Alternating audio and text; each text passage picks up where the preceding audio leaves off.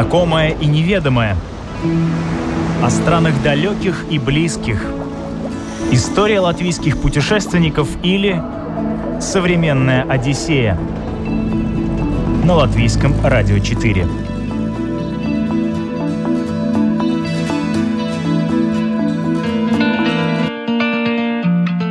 Штандарт – деревянный парусник, подобный кораблям Колумба и Магеллана. Точная копия первого фрегата Петра I. Он уже более 20 лет бороздит морские просторы, участвует в регатах и парусных фестивалях, снимается в кино и обучает молодежь морскому делу.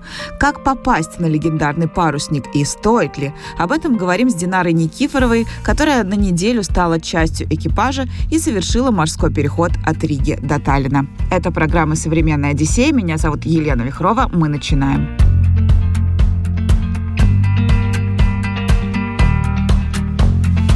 Фрегат «Штандарт» — это флагман, первенец российского флота, построенный по приказу царя Петра I. «Штандарт» играл ключевую роль в обороне молодого Санкт-Петербурга от шведов до 1719 года. В 1994 году команда энтузиастов во главе с Владимиром Мартусем по музейным чертежам восстановили практически полную копию фрегата. Современный «Штандарт» — это действующий учебный парусник, постоянно постоянно участвует в регатах и парусных фестивалях.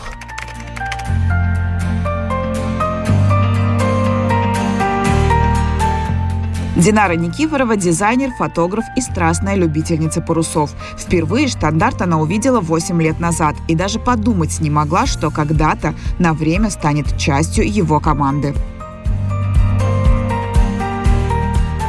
Во-первых, я очень люблю все, что связано с морем. Но я люблю это все дело скорее визуально. Это такая какая-то морская романтика, которую интересно фотографировать мне как фотографу.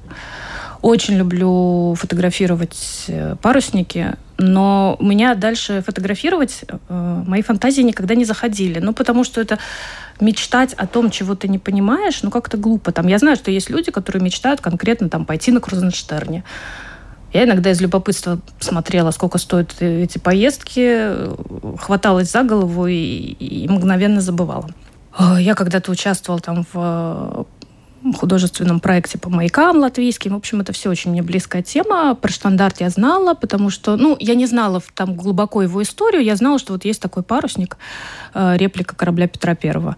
Первый раз, наверное, я его увидела в 2013 в Риге, но радостно мгновенно забыла. Ну, корабль, корабль красивый, да. Потом была одна регата, которая в Ригу не заходила. Она была в Таллине и в Клайпеде. Большая, та же самая Толши Прейсис. Это ежегодная большая парусная регата. Соревнование парусников, которое проходит в Балтийском море.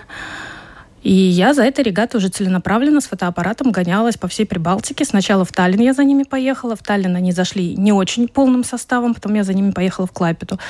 Тогда я на штандарт даже попала, поговорила с каким-то представителем команды, но не с капитаном, ну, какой-то член экипажа. Я, честно говоря, не, не знаю, кто этот молодой человек был. И, честно говоря, тогда он ничего интересного не рассказал. Кроме того, как, как спит экипаж, как кушает экипаж, ну, какую-то такую всякую ерунду. И сейчас, когда я узнала, что приходит штандарт, я, естественно, себе спланировала фотосессию. Я очень хотела уговорить э, знакомых яхтсменов, чтобы мы выходили параллельно кораблю. Мне очень хотелось его пофотографировать, потому что корабль под парусами а, снимать, поснимать можно только в море. Ну, потому что там в основном паруса ставят. Я пофотографировала, потом что-то мне захотелось. Я на этом на корабле чувствуется какая-то особенная атмосфера. Это мое любимое слово атмосфера, которая всех бесит. Я стала проситься хотя бы на вечерний выход в Риге у экипажа. Хотя там все было, все места заняты, но мне вдруг вот шило в попу воткнулось, мне понадобилось. Хотя я не планировала, там цена была такая очень, ну, скажем, цена хорошего ночи в хорошем отеле. И я совсем-совсем не планировала, ну что, я пофоткать и так могу. Но тут мне очень захотелось. Капитан спросил, что это я так хочу. Я тоже про эту атмосферу сказала. И мне нашли место.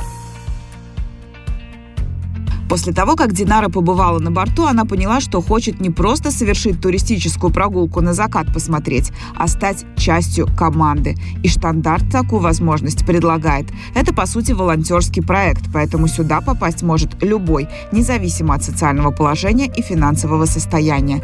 Для тех, кто путешествует бюджетно и у кого есть время, но нет денег, существует возможность приехать на борт, принять участие в ремонте и обслуживании корабля и путешествовать на нем совершенно бесплатно. Если же нет времени помогать кораблю работой, но пройти под парусом очень хочется, то можно принять участие в плавании, сделав взнос на питание, топливо, портовые сборы, страховку корабля и так далее. Взнос зависит от длительности плавания и варьируется от сотни до тысячи евро. Из Риги штандарт направлялся в Таллин и предлагал всем желающим совершить переход до соседней столицы. Динара не могла упустить такую возможность. На самом деле начиналось все довольно грустно. Во-первых, у меня перед любой поездкой которая, ну, не стандарт, я не знаю, какое-то то, что я первый раз делаю, когда я первый раз когда-то летела на самолете, когда я первый раз уезжала на автомобиле там по Европе кататься. Меня э, очень... Э, у меня начинается паника.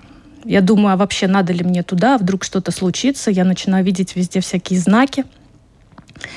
И а, на стандарте была такая пролонгированная паника, потому что а, мы заселились на судно в воскресенье вечером, а выход был назначен, как оказалось, на понедельник полдень. То есть я перед заселением немножко помандражировала, потом уже, потом выспавшись еще помандражировала. Потом первый день, когда мы вышли, тоже было такое желание вызвать вертолет и куда-нибудь свалить. Ну, потому что, во-первых, ночь была не очень... Как это... Не спали мы, короче. Мы сидели дружной компанией на берегу, поэтому Утро было тяжелым, ну и все это накладывалось еще на настроение. И такое было все, все незнакомое, непонятное. И ты понимаешь, что не виноват ни корабль, ни люди. Это исключительно вот мои какие-то тараканы. Плюс еще к вечеру началась довольно сильная качка. И вот все вот это вот. Пол половина экипажа новеньких ходили с зелеными лицами, перемещались как зомби от борта к борту, чтобы кормить рыб. Я очень горжусь тем, что у меня, меня не укачивает, но оказалось, что это не так. Ну, обычно, да, меня не укачивает. Но тут я решила, я выпендрилась, я решила посидеть во время качки и поработать за компьютером. Как бы, как бы да, не делайте это. Поэтому потом остаток дня я лежала на палубе в позе звезды. Капитан разрешил, несмотря на то, что была вах, наша вахта. Ну, а толку от такого зеленого члена экипажа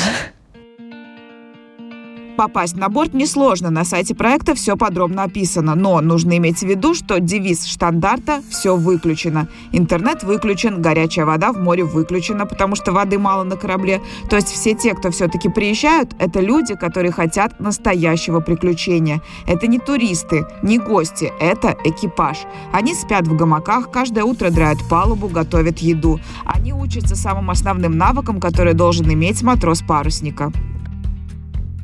Во-первых, весь экипаж делится на три вахты по времени. Вахта – это 4 часа. 4 часа днем, 4 часа ну, во второй половине суток получается. Потому что 4 часа ты стоишь на вахте, потом 8 часов э, условно свободных, потом опять 4 часа вахта и 8 часов условно свободных. Я выбрала самую, как это, экипаж постоянно смеялся, это вахта для э, стариков, пенсионеров, инвалидов и детей с 8 утра до 12 дня и с 8 вечера до 12 ночи. То есть у тебя получается, а, можно ночь поспать, ну, более-менее нормально, и не ходить потом не, не выспавшимся зомби. И что ты делаешь во время вахты?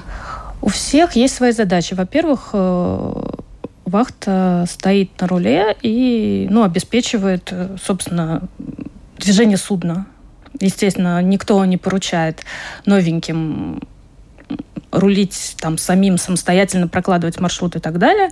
Э, маршрут заранее проложен капитаном, там все автоматизировано, ну, как бы есть эти все, все современные навигационные устройства.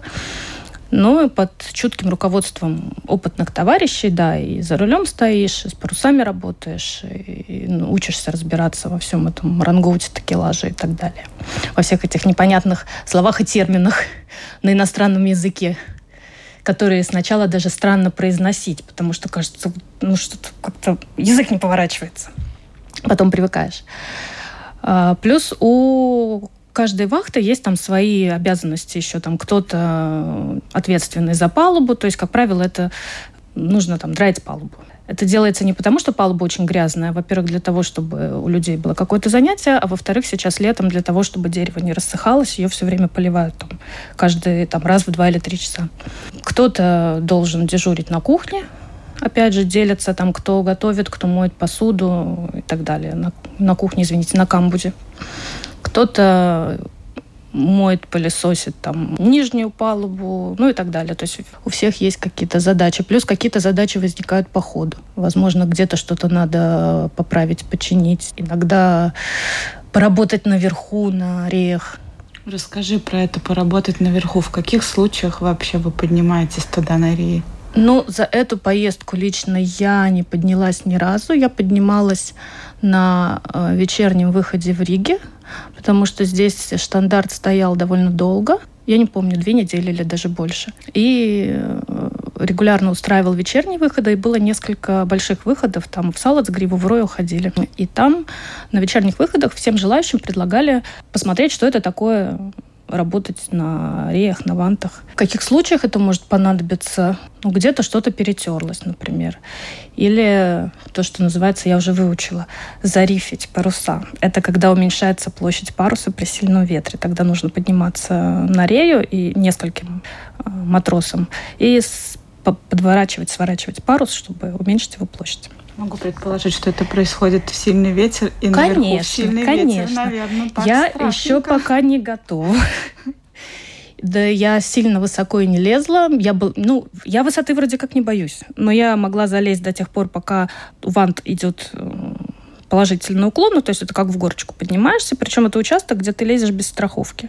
Ну, чтобы просто это было быстрее. Это не страшно, вот вообще.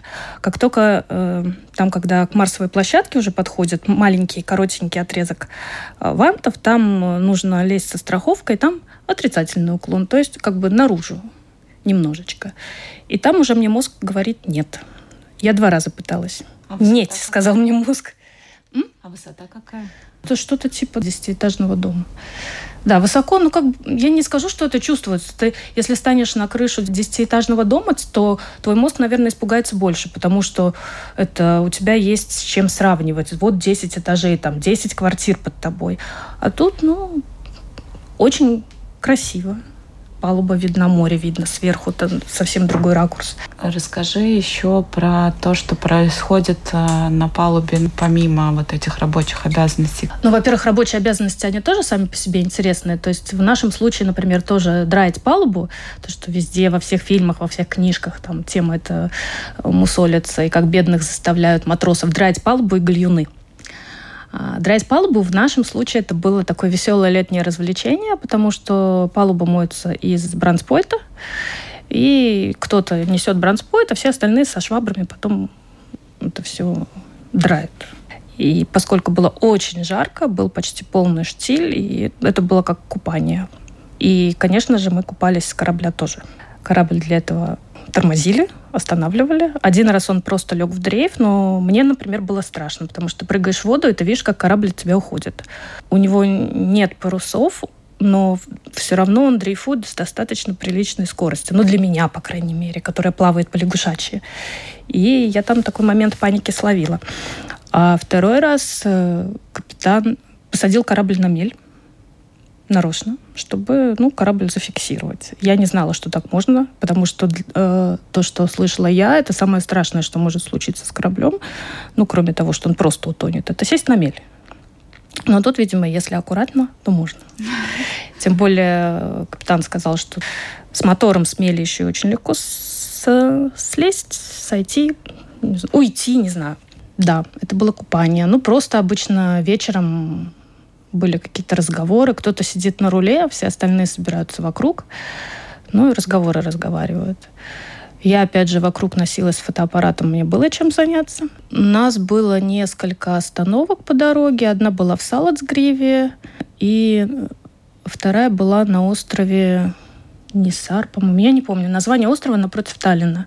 Мы там остановились на ночь. И там уже был просто такой дружеский пикник.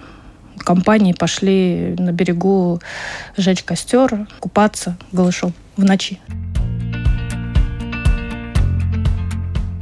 Часть моряков спит в гамаках, другая часть в кубриках, каютах с полками, напоминающих спальные места в плацкарте. Моряцкие полки называются койками. Разделения на женские и мужские кубрики нет. Отгородиться от соседа можно занавеской, прикрепленной к койке. Моряцкий быт такой, что стесняться не приходится. К концу плавания ты знаешь людей, которые находятся рядом с тобой в быту, гораздо лучше, чем членов своей семьи. Ну, во-первых, там можно спать не только в гамаках. По умолчанию, да, новички э, распределяются на квартердеке. Это помещение с гамаками. Есть э, обычные койки, Обычно есть несколько свободных, их предлагают тем, у кого проблемы со спиной, ну, какая-то причина, по которой он не может спать в гамаке. Хотя на самом деле в гамаке э, спать удобней, э, особенно тем, кого укачивает, потому что по законам физики висящий гамак не качается. Корабль может накрениться, гамак будет стоять вертикально. А ты где спала? В гамаке. Ну и как? Прекрасно. Но первый раз я не очень представляла, первую ночь я не очень представляла, как я буду спать в гамаке, и я осталась спать на палубе. Корабль шел с сильным креном. Сначала полночи я пыталась себя как-то зафиксировать, просыпалась и, и, и отодвигалась обратно, когда меня сносило вниз куда-нибудь. А потом я плюнула, просто за, забурилась в уголок, вот как раз туда, где, куда уже дальше никуда не укатиться. Ну и как это спать на палубе? Ну как, так же, как, так же, как в э, кемпинге или где-нибудь на пляже в спальном мешке. Ну, просто, что, возможно, сложнее заснуть, потому что вокруг происходит деятельность. Не очень бурная, но происходит. Там кто-то стоит у руля, кто-то обсуждает, как, как что дальше, кто-то просто разговаривает. Чем кормят? А, есть э, специально обученная девушка, сестра-хозяйка, которая э, занимается закупкой продуктов. И исходя из наличия э, продуктов, которые есть в наличии, можно обсуждать, там, что можно приготовить. То есть, когда было наше дежурство, мы придумали, придумывали, например, что мы будем готовить, предлагали Марии, которая за все это отвечает. Я говорила, да, такие продукты есть, вперед. Ну, единственное, там есть какие-то ограничения, сколько электроэнергии можно потратить, чтобы там не убить все. То есть не то, что не как дома ты все конфорки занял, чайник включил, духовку включил, да-да-да, так вот так не получится. Ну и что там вообще в меню присутствует в основном? Есть какое-то вот такое стандартное морское меню? Нет. Ну, что мы за неделю могли заметить? Никаких, никакой зависимости. Мы, например, готовили из нашей вахты, народ готовит солянку, мы готовили один раз на завтрак шакшуку, готовили картошку с мясной подливкой, ну, в основном это такая домашняя еда. Ну, плюс стараются готовить то, что просто приготовить без лишних затрат, никаких там бланмаже с профитролями и прочих рябчиков, потому что это просто энергозатратно. Ну и много времени занимает. Там не так много времени на всю эту готовку. Современная Одиссея на латвийском радио 4. Плавание на фрегате по морю – это возможность гарантированно получить массу новых впечатлений, походить под парусами и оказаться в центре ярких праздников и фестивалей в разных европейских странах. Когда такое старинное судно заходит в порт, это всегда праздник для города. Встречают иногда даже с салютом. Еще это возможность встать за штурвал настоящего парусника 18 века, искупаться в открытом море и проверить свои силы в штормах. Здесь открывается целый мир – мир камзолов и парусов, пушечных баталий, да-да, на штандарте есть пушки, и они стреляют. И дружеских вечеринок. Это мир романтики и приключений, почти забытый в наше время, но который, несомненно, стоит вспомнить и окунуться в него с головой. Это ощущение, вот его, наверное, можно сравнить, кто был в пионерском лагере, такой сплоченности коллектива, команды. Ты попадаешь круг очень заинтересованных этим делом людей. И как-то, во-первых, там собираются все люди, которые собираются на, на корабле, они необычные, неординарные. Они все очень интересные. И как постоянный экипаж, так и те, кто идут на эти маленькие переходы. Со всеми есть о чем поговорить. Например, э, у нас э, один из таких очень запомнившихся персонажей это был пожилой человек Александр с бесконечной бородой, похожий на Деда Мороза. Я думаю, что он на вид так лет 60 с хвостиком, при этом очень бодрый, моряк по профессии. Э, хотел пройти на парусном судне попробовать. Он был с какими-то своими интересными такими фишечками. Он старовер с элементами язычества. Вот так нельзя, но иногда, если хочется, то можно. При этом очень интересный человек, очень тоже умный, бодрый, и очень много делал. Так, прям и, ну, с ним было вот, я не чувствовала, что рядом со мной сидит какой-то дед, а с ним было интересно вот там беседовать. Потом у нас был парень, ну, мужчина из Израиля, Петр, который нам читал лекции по истории Израиля. Вот я спрашивала, что мы делали в свободное время. А, развесив уши, слушали Петю. Потому что он это делал очень интересно. Ему, я не знаю, в стендаперы, в лекторы, в преподаватели надо идти, хотя он программист Э, по профессии. А потом у нас был замечательный парень Ярослав, который увлекается здоровым образом жизни и не просто так бездумно, а с теоретической базой. И, все это рассказывал нам. Сам вегетарианец, причем не настаивал на каких-то своих взглядах, просто, просто делился мнениями, соображениями. Ну так, я сейчас всех, наверное, не, не смогу сразу так на, вспомнить. Mm-hmm. Но действительно, да, с нами ходили дети. Mm-hmm. Это очень, как оказалось, распространенная практика на штандарте. Родители туда э, отдают детей. Есть у них и специальные детские лагеря, э, где экипаж только из детей состоит. Начиная лет с 9, я думаю. Сейчас с нами были мальчики от 13 до 16 лет. Без родителей? Без родителей, конечно. Вот. Ну, во-первых, с родителями идти это не бюджетно, а во-вторых, в этом нет смысла. Детей туда отдают, наверное, чтобы они э, научились самостоятельности, чуть-чуть повзрослели, набрались какого-то опыта, Я дисциплины. Так понимаю, да. дисциплина там железная. Да, да. Ну, в общем, да. Да, на корабле сухой закон это первые дни навевало грусть, конечно. Учитывая, что э, я какое-то время хожу на яхтах и привыкла, например, с укачиванием бороться при помощи бокала вина. Это помогает действительно. А там нельзя. И ты понимаешь, вот ты сегодня себя чувствовал плохо, и завтра, скорее всего, тоже будешь себя чувствовать плохо. И выхода из этого никакого нет. А расскажи, ты говоришь, что есть постоянный экипаж и есть вот эти меняющиеся люди. А постоянный экипаж это кто? А, постоянный экипаж – это люди на зарплате, насколько я понимаю, которые работают э, три месяца через три. Ну и это для них это работа, но при этом это работа, к которой они пришли точно так же, наверное, как вот такие, как я, которые первый раз попали на корабль, там в забу дыхание сперло, захотелось вернуться, ну и возвращались, возвращались, возвращались. Кто-то получил профессиональное образование. Ну, то есть, насколько я читала материалы на сайте Штандарта, там есть определенный костяк экипажа, которому необходимо иметь профессиональное образование. Сколько вас всего было? Ну, где-то, по-моему, человек 40, может быть, чуть больше. Если получалось три вахты, в каждой вахте плюс-минус 10 человек. Ну, да. каково это вот с таким количеством людей э, на довольно ограниченной площади. Ну, во-первых, площадь не очень ограниченная, корабль довольно большой, и, ну, не сказать, ты же не, не, не толкаешься с этими людьми в одном узком пространстве. Во-первых, кто-то, какая-то вахта занята своей работой, какая-то вахта спит, потому что, например, они стояли э, на вахте до, с 4 утра до 8, до 8 утра, естественно, они легли спать, и днем их не видно. Ну, только единственное, что все обязательно встают на завтрак и поднятие флага. Завтрак в половине восьмого, поднятие флага в восемь. И там же распределяются там обязанности, обсуждаются какие-то вопросы, если у кого-то есть. А, то есть, ну, не сказать, что ты постоянно тебе люди мешают. Скорее, иногда хочется наоборот их найти. Я все там, когда бывали недолгие э, минуты, когда я оказывалась одна, я где-то искала взглядом группку людей, может быть, которые там где-нибудь стоят, курят, или чтобы подойти и присоединиться. А реально ли за неделю выучиться ну, хоть как-то начать разбираться хоть во всех этих странных да, хоть, терминах, которые Да, хоть как-то начать разбираться, да, реально. Э, Причем у нас получилось так, что мы разобрались не за переход, который примерно 4 дня был, ну даже не 4-3.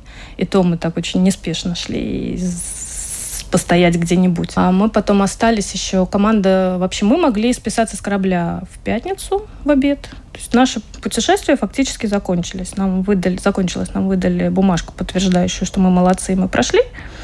Но мы остались на все выходные, во-первых, потому что корабль стоял в очень э, интересном месте в Таллине. Это на Блеснер, э, порт, ну, причал там новый район, там куча всего, там всякие пространства для отдыха, развлечений и сама большая такая гавань живописная. Плюс не хотелось уходить с корабля. Ну, как только ты туда попадаешь, тебя затягивают в секту группы. И это шутка, но в каждой шутке есть доля шутки. И мы предложили помогать на выходах, э, когда катали туристов, э, таллинцев, гостей города. И вот когда ты постоянно выходишь, тебе надо выйти в море, поставить паруса, потом повернуться, это значит э, там изменить курс, там что-то еще, какие-то манипуляции сделать с парусами, тогда постепенно начинает доходить, что это и зачем это. Потому что сначала, конечно, жуткая путаница и вообще непонятно. Там же очень много веревок, которые концы, которые такелаж. Корабль исторический, и все, что выше трюма, максимально приближено к историческому облику, поэтому там не, как на многих парусниках современных, на них, например, каждая веревка помечена, она там своего цвета, чтобы... Конец, извините, помечен. чтобы легче ориентироваться. Тут нет, просто надо выучить какие там три посередине, например, отвечают за какой парус. Ну, вначале, да, это ужасно, ужасно непонятно, но тебя никто не заставляет это знать. У тебя есть вахтенный офицер, который всегда подскажет, ты сейчас стоишь здесь, будешь, будешь это травить, а это... Не помню второе слово. Вахтенный офицер это вот тот из постоянной команды, да? Да, да. Mm-hmm. У нас была замечательная вахтенная офицер Ирочка, очень чуткая, понимающая и веселая девушка, с которой, по крайней мере, ее, ее было не, не страшно ошибиться, и с ней было очень легко работать.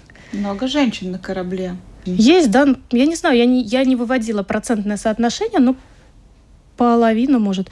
Среди э, рижан, ну, тех э, путешественников, матросов, которые зашли на корабль, сели в Риге, женщин было меньшинство были мы с моей подругой и девушка, которая пошла за компанию с парнем.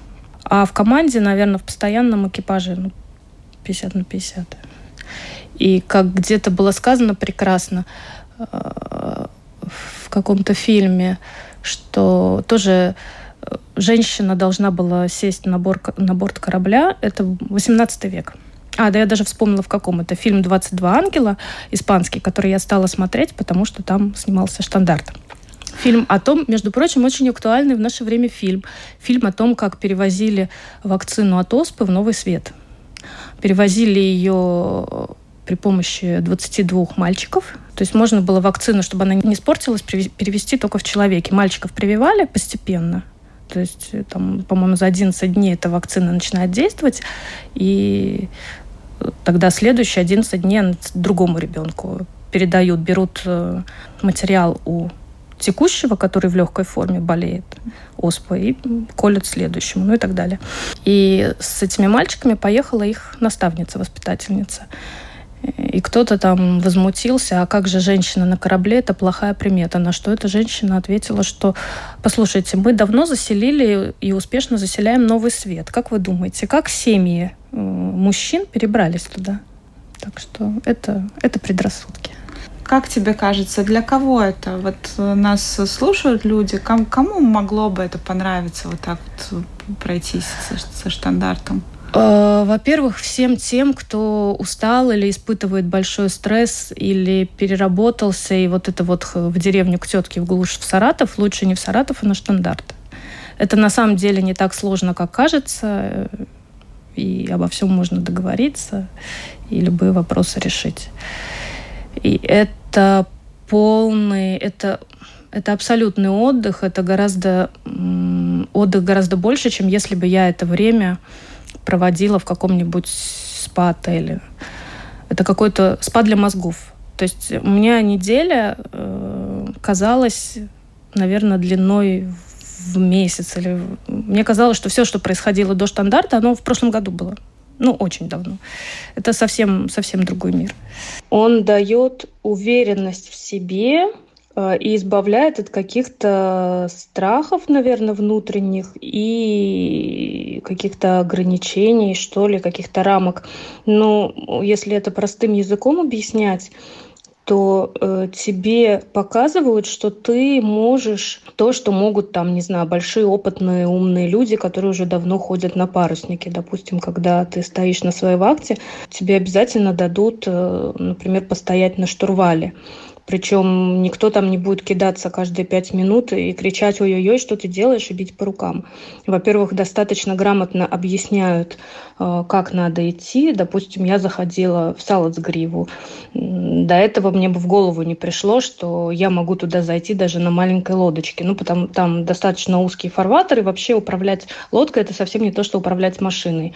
У машины есть сцепление с поверхностью, у корабля нет, и большая инерция.